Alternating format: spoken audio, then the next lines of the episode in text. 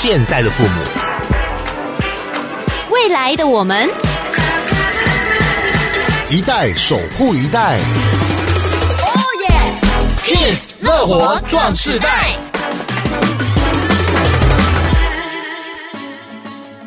大家好，欢迎收听《Kiss 乐活壮世代》，我是曲曲。大家好，我是钟轩。那今天呢，我们会有切割画面，就是今天的受访者呢，因为防疫的关系，我们希望就是借由远端、借由视讯来完成今天的《Kiss 乐活壮世代》科技乐活网络无国界五 G 时代来临的专访。首先问问钟轩，嗯、钟轩，你接触手机的时候已经是几 G 的时代啦？那个时候大概是二 G 到三 G 的时代。我还记得那个时候班上的同学，因为其实我是算是比较晚接。接触到这些高科技的手机设备，然后就看到同学如果拿手机是可以拍照、可以看影片，就觉得好羡慕。嗯，像我的话呢，就是从呃一般的视话，一直演进到行动呃手机通讯。那现在的人好像没有手机，没有行动数据传输，好像这个生活不知道怎么过了。尤其年轻的一辈呢，呃，一定要透过一些社群啊、通讯软体啊，甚至玩游戏。已经变成我们生活当中不可或缺的重要生活必备品了。对啊，像前几天呢，我妈妈就讲说，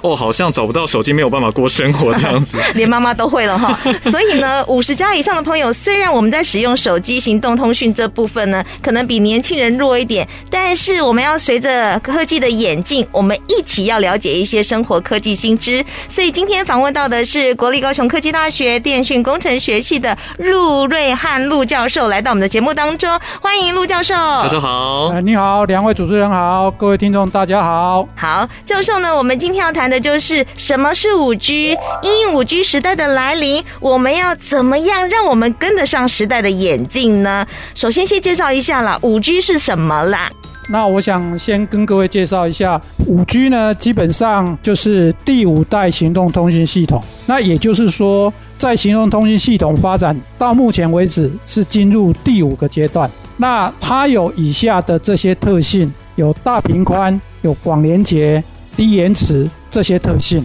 那一般 G 这个发音呢也有两种，代表的是 generation 的话，就是代表我们现在所讲的第几个世代。那一般假如说是在，譬如说你去买记忆体啊，你会称为多少 gigabyte？这个频率是多少啊？你要发音是这个 Gigahertz。我想先跟各位听众呢做这样一个介绍跟说明。那我记得哦，从我。呃，开始接触行动电话那时候呢，行动电话好大一只哦，那个叫黑金刚还是什么的哈。那时候应该是二 G 吧，应该从一 G、二 G、三 G、四 G、五 G，每一个世代就是像刚刚呢教授所讲的，一 G 到五 G 是五个世代，这个五个世代的差别又是什么呢？我们先从第一代手机行动电话先跟各位听众做个介绍，就是说。它在一九八三年由我们所称为手机之父 Marty Cooper 在服务于 Motorola 这家公司就发明了。但是这个一 G 的行动通讯呢，我们也把它简称叫做移动式的家用电话，也就是说，跟我们家里面的这个电话呢，可以拿到任何一个环境来使用。那这个是属于我们讲类比式的通讯。那因为类比式，它容易被窃听，容易被截录资讯，所以后续就开始有所谓的数位行动通讯，也就是从第二代二 G 开始，就可以打电话，可以收简讯。像假如说各位听众在往年的过年期间都有个印象，以前二 G 时代的时候，过年那段时间要发祝福啊什么的，发简讯可能都会塞车。为什么会塞车？就是因为基地台不够，所以假如说各位有印象的，在一些跨年晚会的场地，都会有所谓的移动式的基地台，开一台车子到那个跨年晚会那个地方来支援讯号的传递。所以原则上来讲，这个是二 G 开始就可以收简讯了。那第三代行动通讯呢，基本上它的数据传输就变快了，可以收发图片了。也可以呢，上网了。这个是三 G 这个部分的发展。那一直到第四代，各位听众就可以再回忆一下，苹果的手机变成什么样子？全萤幕，你可以在那边滑任何 APP 之类的。那四 G 系统速度就更快了，这个就会造成手机的游戏就变多了。这些一直到五 G，现在网速提高，延迟更少，所以就可以结合物联网跟云端，使得万物相连。以上这些每一个世代发展，其实都跟它的平宽有很大很大的关系。这个我想先跟各位介绍到这边。陆教授，您刚刚啊在讲话的过程当中，我跟钟轩都不敢插话，因为呢我们在讲话的过程是有时差的，就是有延迟的。可见呢我们现在用的网络还不是五 G 这个时代，所以呢我们在访问的过程当中还是时间的延迟。那不过呢五 G 已经造成我们现在很方便了，即使居家远端啊，我们都可以透过视讯这样子的呈现。但是我们还是必须要了解一下，到底五 G 跟以往的其他的一 G、二 G、三 G、四 G 有。有什么差别？我们在下一段节目当中呢，再来继续访问国立高雄科技大学电讯工程学系的陆瑞翰陆教授。Make you strong，乐活壮世代。继续回到 Kiss 乐活壮世代，我是代班主持钟轩，我是曲曲。也因为呢，我们有新的科技，所以让我们现在远距也可以来录节目。嗯、我们也是第一次尝试用视讯的方式来透过网络的关系来进行这个录音，也蛮新奇的哦。对，其实我刚刚从教授的简述当中，我觉得虽然一直讲五 G，讲非常先进高科技的东西，嗯、但是我觉得好像掉入了时光隧道一样。为什么呢？因为呢，刚刚讲到的那一些，不管是是说啊，二 G 传输图片的时候，其实我都有经历过那个过程，嗯、然后就会觉得说，过程真的是非常的不容易，而且都是慢慢的在累积的。嗯、对，而且随着五 G 的技术越来越成熟，其实也慢慢在改变人们的生活。是我以前总觉得，哦，二 G 改三 G 就是换不同的资费，然后三 G 改四 G，哦。就是速度快了一些，然后费率又不一样。那现在又四 G 变五 G，今天呢，在陆教授的说明之下，让我们更清楚这个世代的演变呢。但是呢，五 G 跟以往最大的不同又是哪里呢？最主要差异是什么？所以我们继续访问的是国立高雄科技大学电讯工程学系的陆瑞翰陆教授。教授，请您告诉我们，这最大的差别是什么呢？刚刚有提到说，每一个世代在发展的过程当中，它的频宽。是一个很重要的事情。我在跟各位听众再提一件事情，就是三 G 在看影片的时候，各位不晓得有没有印象？它在你的手机的画面上面会打圈圈，这个就是延迟，也就是说频宽的问题。每一秒能够传输的资料量就有限，所以现在五 G 跟以前不一样的差别就在于说，它把它的操作频率提到更高了。依照世界的标准，目前来讲有两个标准。第一个就是现在在发展的 FR1，它用的是三点五 GHz 的频段。我不晓得两位主持人或各位听众有没有在网络上啊、新闻啊有看到，你要去买苹果的手机的时候，不晓得店员有没有跟你介绍，除了美国以外，一般像我们台湾买到的是没有毫米波频段的手机。毫米波它的频段是二十八或三十九吉赫兹哦，那个频宽更大，操作频率更高。那我们目前在市面上所看到的五 G 的手机用的都是三点五吉赫兹。其实五 G 跟四 G 最大的差别就是在四 G 手机上面可能只有四到五个天线，可是，在五 G 的手机上面超过十个。为什么要那么多的天线？其实就在于说，它可以在同一个时间之内，透过这么多的天线，把所有的资料量全部都收进来，频率变高了，频宽也增加了，所以相对的传输速度会变得更快。所以有人提到说，五 G 的手机下载一部一个半小时到两个小时的影片，以前四 G 的手机可能要几十分钟。现在可能只要几分钟就可以完成了。那现在五 G 的手机也可以利用物联网，让很多家电跟我们的手机网络连接在一起，使得我们的生活更美好。所说的，我就想象一个画面，就像是呢，我们人是两只手嘛，嗯、那八爪章鱼就多了六只手、八只手，所以呢，它可以多攻，也就是说，它有十只天线，嗯、它就呃网络密布之后，作业的更加迅速。哎，不过刚刚讲到这个毫米波，其实还不太清楚，所以这个毫米波是苹果手机它在美国才有这样的毫米波吗？还是在台湾或其他各地也买得到？那这个毫米波的手机呢，跟三点五 G 吉赫兹的手机，我们要买的时候，其实说真的啦，我们也不知道买哪一种比较好。嗯、那请教授跟我们讲，它最主要的差异在哪里？那如果可以选择的话呢，要选择哪一个波？还是说，因为我们国内的建制的系统的关系，所以只能选择三点五吉赫兹？依目前的建制来讲，其实三点五吉赫兹的手机其实就能够涵盖我们现在所使用的范畴。其实，在美国，它为了要实现毫米波有别于这个三点五吉赫兹这个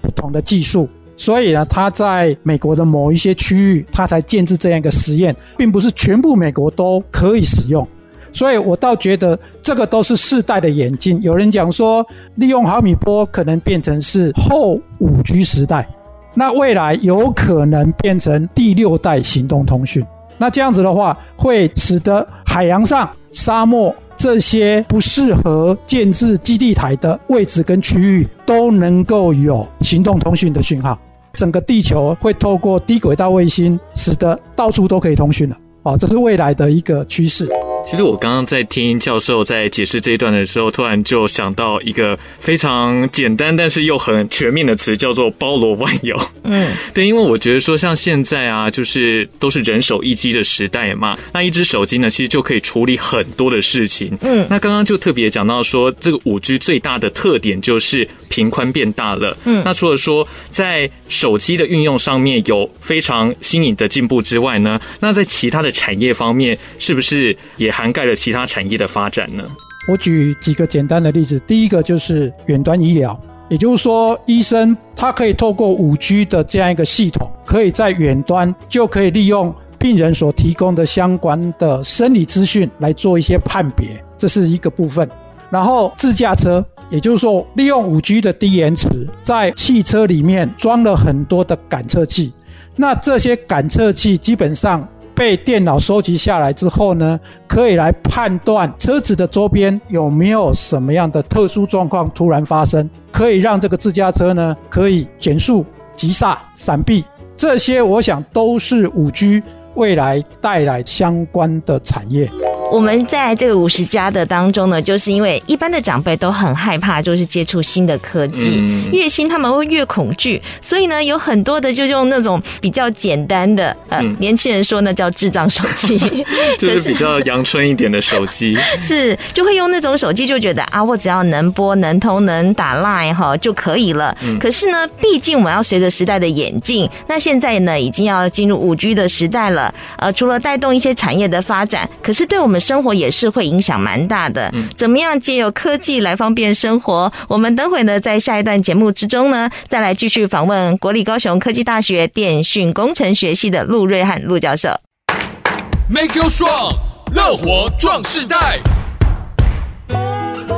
欢迎继续回到 Kiss 乐活壮士代，我是曲曲，我是代班 DJ 钟轩。好，在今天我们的访问主题呢是乐活科技网络国界五 G 时代的来临，访问到的是国立高雄科技大学电讯工程学系的陆瑞涵陆教授。刚刚陆教授在上一段的访问当中说，六 G 时代的来临，我们借由这个卫星呢，可以把讯号传送到全地球，呃，人烟罕至的地方，就是无死角。其实这个我自己本身有一段经历，就是。我曾经到这个新疆，新疆非常大，我可能呢从呃这条马路的这一端到那一端，我可能要走一整天，开车开一整天，就是渺无人机哦。那如果说没有手机的话怎么办？真的就没有讯号哎，所以在那一段路程当中呢，你就真的是嗯，就只好闭目养神，看风景或跟同伴聊天。那以后呢，就是无死角哦，网络无死角，那也相当的会带来我们生活上的便利，而且会改变我们的生活的的样貌，所以继续来访问陆教授，未来五 G 时代会怎么样改变我们的生活呢？现在人手一机哈，以前下班之后就要急着回家去处理一些家里面的一些晚餐啊这些事情。其实现在人手一机的情况之下，你可以在还没下班前就可以透过手机把家里面的所有的家电产品做一些设定，譬如说。到达家里面半个小时之前，就把家里面的冷气打开，冰箱里面有什么样的温度设定在几度，这些都是物联网透过行动通讯可以完成的事情。第二个呢，就是说减少生活上危险的发生，就像我刚刚所讲的，车子的部分多了很多的感测器，那这个也可以使得我们在开车的过程当中安全性提高。那对工厂来讲，其实现在有很多所谓的关灯工厂，也就是说不需要作业员了，直接呢就是透过机器人运作就可以了，实现了生产化的这个部分。另外一个很主要的应用就是，现在各大城市都在推智慧化城市、智慧化家庭，那这些都跟五 G 有很大很大的关系。我觉得变成每个人都是零零七，对对对，一想就想到那种科幻片的那个场景，就完全体现在生活当中。嗯，不过像我这边要特别请教一下教授，就是说，其实五 G 这个东西对于目前的人来讲，还算是一个比较新颖的一个科技。那除了说像喜欢求新求变的，或者是希望说能够走在时代尖端的一些朋友，会特别的对这些有兴趣之外，那剩下的像比较偏五十加以上的长辈啊，或者听众朋友，他们会觉得说啊。这个东西好像有点难，或者是跟我有一点距离。嗯，但是因为这个东西又是现在的一个趋势，要怎么样把五 G 的这些概念，或者是在生活上面的应用，慢慢的去融入生活，融入生活，然后传输给这些长辈或者是五十加以上的朋友呢？最近疫情不是要打疫苗吗？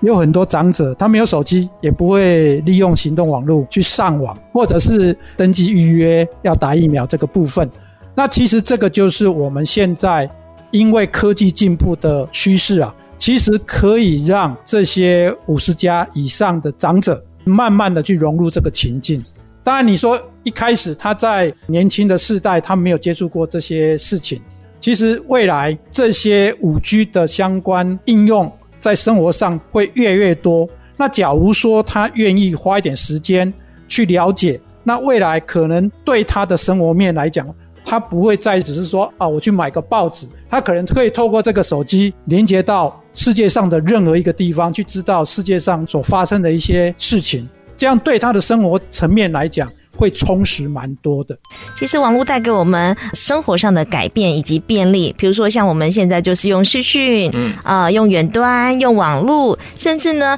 哇，因为疫情的关系不能出国，我们还可以进行线上旅游，嗯啊，身临其境，甚至呢，我们看展览也可以线上展览，或者是说线上拍卖，什么各方面都变成线上。不过啊，也要请教教授。科技带给我们方便，一旦科技宕机了，或者是有任何的 trouble 的时候呢，它会不会也给我们带来一种灾难呢？嗯，当然了，物极必反啊，能够物极好的不能喝啊。所以我这样讲就是说，基本上，假如说基地台很正常的，供电正常，讯号正常的情况之下，其实对我们的操作的情境，其实不会造成多大的困扰。那怕的就是像可能在山区里面基地台，假如说因为断电造成基地台不通的情况之下，你有手机也没有用，也没办法去叫餐。生活上就会产生很大很大的落差。不过在这边呢，我还是要跟所有的听众朋友说一下，虽然说广播我们会觉得说它没有这样这个网络可以互动、迅速的连接，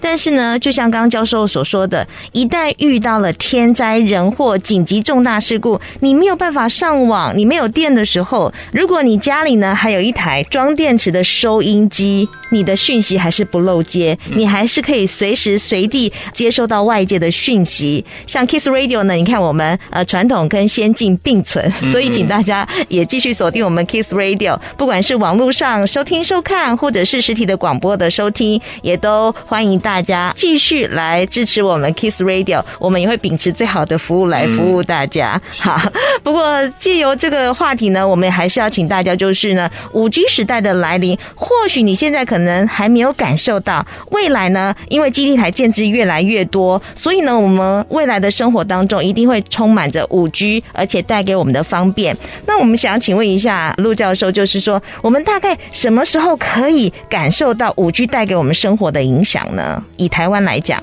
我估计在半年吧，因为现在各个电信商他们的五 G 的基地台正在建置当中，会从大城市开始慢慢普及到乡镇，所以高雄市来讲，基地台建置的这个普及率。越来越高的情况之下，我想我们未来五 G 的这个行动通讯应用会越来越多。最后，我只能想说，大家享受吧，享受五 G 时代的来临吧。我们呢，只要跟得上时代，我们就可以知道到底五 G 带给我们多少生活上的便利。那五十加以上的朋友呢，也不要抗拒去学习。我相信呢，科技始终来自于人性，会让我们越好上手，越便利使用，对吧，教授？是，我举个例子好了，因为我是 Kiss Radio 的忠实听众，上班的时候都会听贵电台。我从车子上面就是一般传统的收音机，可是对年轻人来讲，他手边有手机的话，就可以点开你们的 APP，就可以直接听你们电台的节目。所以这个就是有别于刚刚主持人所讲的，就是说又有类比式的，就是一般传统的，又有数位式的，我们这种行动通讯的这样一个眼镜所给我们的一个方便。那这个部分未来有没有可能，譬如说我们应用在救灾？的过程当中，假如说有一个 APP，透过这种行动网络，使得哎哪边有发生的这个灾难，我们可以在最短的时间之内就可以到达那个地方去抢救。这个我想也是五 G 行动通讯相关的应用面。教授这样子来跟我们讲述跟分享，我就想到其实就是超前部署啦，就是呃有很多的东西，慢慢的需要去适应它，去学习新的东西啊，慢慢熟悉之后，很自然而然的就融入在生活当中。那就如同刚刚教授所讲到，就是广播呢也一直的在求新求变。嗯，那借由这些科技的发展呢，真的是可以达到像是 Kiss Radio 的宗旨，就是走到哪里就听到哪里。对，我们是传统。与科技并存的一个电台，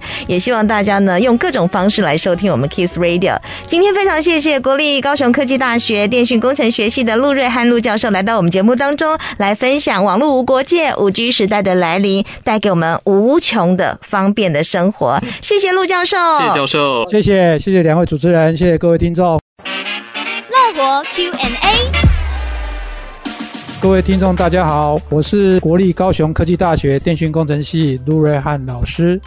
随着五 G 越来越普及，各品牌手机也不断推出支援五 G 的机种。请问五 G 跟四 G 最大的差异在哪里呢？该顺应潮流升级吗？五 G 跟四 G 最大的差异就在于使用的频段增加了，天线也增加了，所以相对的，它的频宽也变得更宽了。那也就是说，数据量比较大的情况之下呢，五 G 的手机啊，的确比四 G 的手机还好用。但是我想现在因为基地台的建制呢，还不算是非常非常的普及，通讯网络呢能够非常非常完善的情况之下呢，可能还需要一点时间啊。那就看各家的电信商他们建制的情况而定。如果到深山或者是收讯比较不好的地方，会影响到五 G 的速度吗？在所难免了，因为到深山里面去，我想基地台的讯号一定会变得比较弱，甚至没有。所以我在这边也要提醒听众朋友一件事情，就是说，当你的手机没有办法收到任何基地台讯号的时候呢，这个时候是手机发射出去的功率最强的。所以在这边也顺便提醒各位听众，就是当这种情况发生的时候呢，尽量让手机远离身体，这样子电磁波对人体造成的影响呢会比较少一点。我想这个是在深山里面或者搜讯，譬如说可能是在地下室啦，或者在我们搭电梯的时候。这时候都会有这种收讯不良的情况，那这个时候就尽量不要传送相当多的资料量，以免呢可能会有资料量遗失、漏传的情况发生。家中长辈常常会说，高科技是年轻人在用的东西，因此接触新科技的意愿低。请问使用五 G 对年长者的生活有什么益处呢？很多年长者，假如说他的子女是在外求学。或者是说他的子女已经结婚了，到国外去，他想看看孙子。那现在因为疫情的关系，这个情况之下，用五 G 的相关行动通讯系统，其实可以让你解思念的子女啊、孙子啦、孙女啦这样一个情况，甚至可以线上参观某些线上展览，那就不会让自己的生活变得无聊。我想科技来自于人性。从一 G 变化到现在的五 G，那未来的第六代六 G 相关的这些发展呢，一定会让我们的生活变得更美好。那应用一定会越来越多，让我们的生活能够更便利。本节目由文化部影视及流行音乐产业局补助播出。